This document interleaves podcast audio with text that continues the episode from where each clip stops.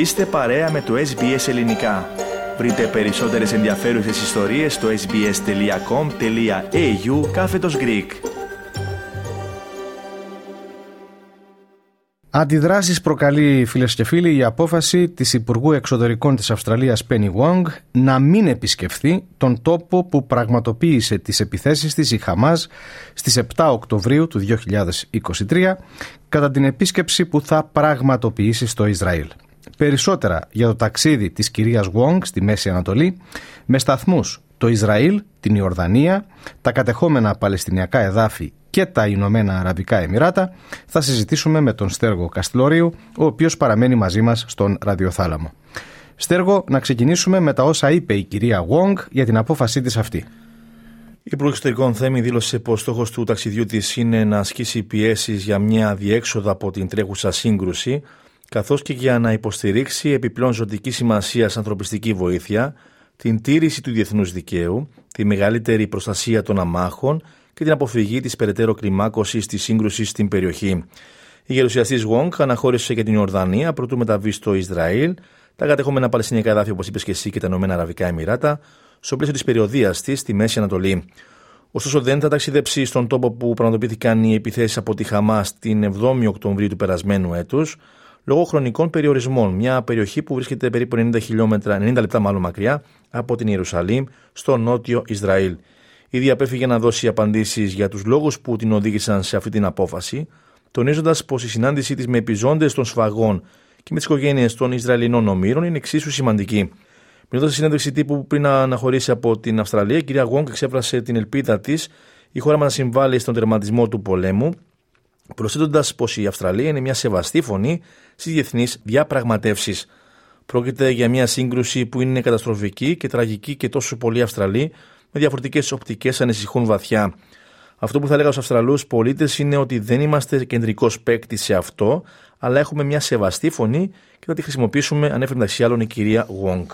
So many Australians with different perspectives are deeply worried about it. What I would say to Australians is uh, we are not a, a central player in this, but we have a respected voice uh, and we will be using it to advocate να έρθουμε τώρα, Στέργο, στις αντιδράσεις που προκάλεσε αυτή η απόφαση. Η απόφαση θέμη τη Υπουργού Εξωτερικών Πένι Γουόγκ να μην επισκεφθεί τον τόπο των επιθέσεων της Χαμάς κατά την επίσκεψή της στο Ισραήλ προκαλεί αντιδράσεις στις τάξεις της αντιπολίτευσης.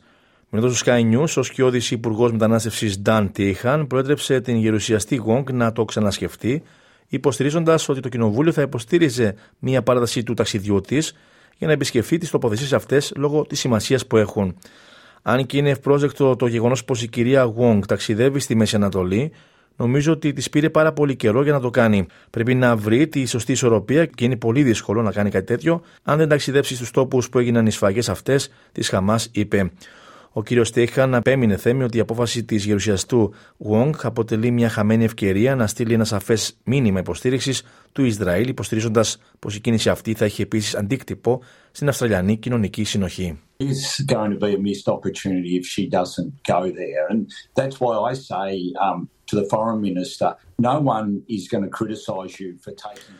Την αντίδρασή τους εξέπρασαν και οι εβραϊκές ομάδες, συμπεριλαμβανομένε της Αυστραλιανής Εβραϊκής Ένωσης, Ειλικρινά αυτό αποτελεί προσβολή για το Ισραήλ, για τα θύματα της τρομοκρατίας, συμπεριλαμβανομένων εκείνων που εξακολουθούν να είναι όμοιροι και για την εβραϊκή κοινότητα της Αυστραλίας. Θα ήταν προτιμότερο για την Υπουργό Εξωτερικών να μην ταξιδέψει στο Ισραήλ παρά να συμπεριφερθεί με τον τρόπο αυτό, δήλωσε ο πρόεδρος της Εβραϊκής Ένωσης, Dr. David Adler.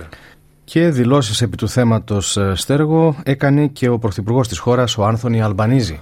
Ο κ. Αλμπανίζη Θέμη αρνήθηκε να σχολιάσει την απόφαση της Υπουργού Εξωτερικών να μην παραβρεθεί στους τόπους που πραγματοποιήθηκαν οι επιθέσεις 7η Οκτωβρίου, δηλώνοντας πως το ταξίδι αυτό είναι αποκλειστικά δικό της θέμα.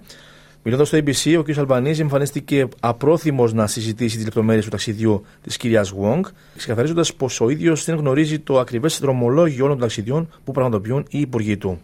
Και θέλω να ολοκληρώσουμε στο έργο με μια υπενθύμηση από εσένα για ορισμένα αριθμητικά στοιχεία για αυτόν τον πόλεμο Ισραήλ-Χαμάζ, ο οποίος χθες συμπλήρωσε 100 ημέρες.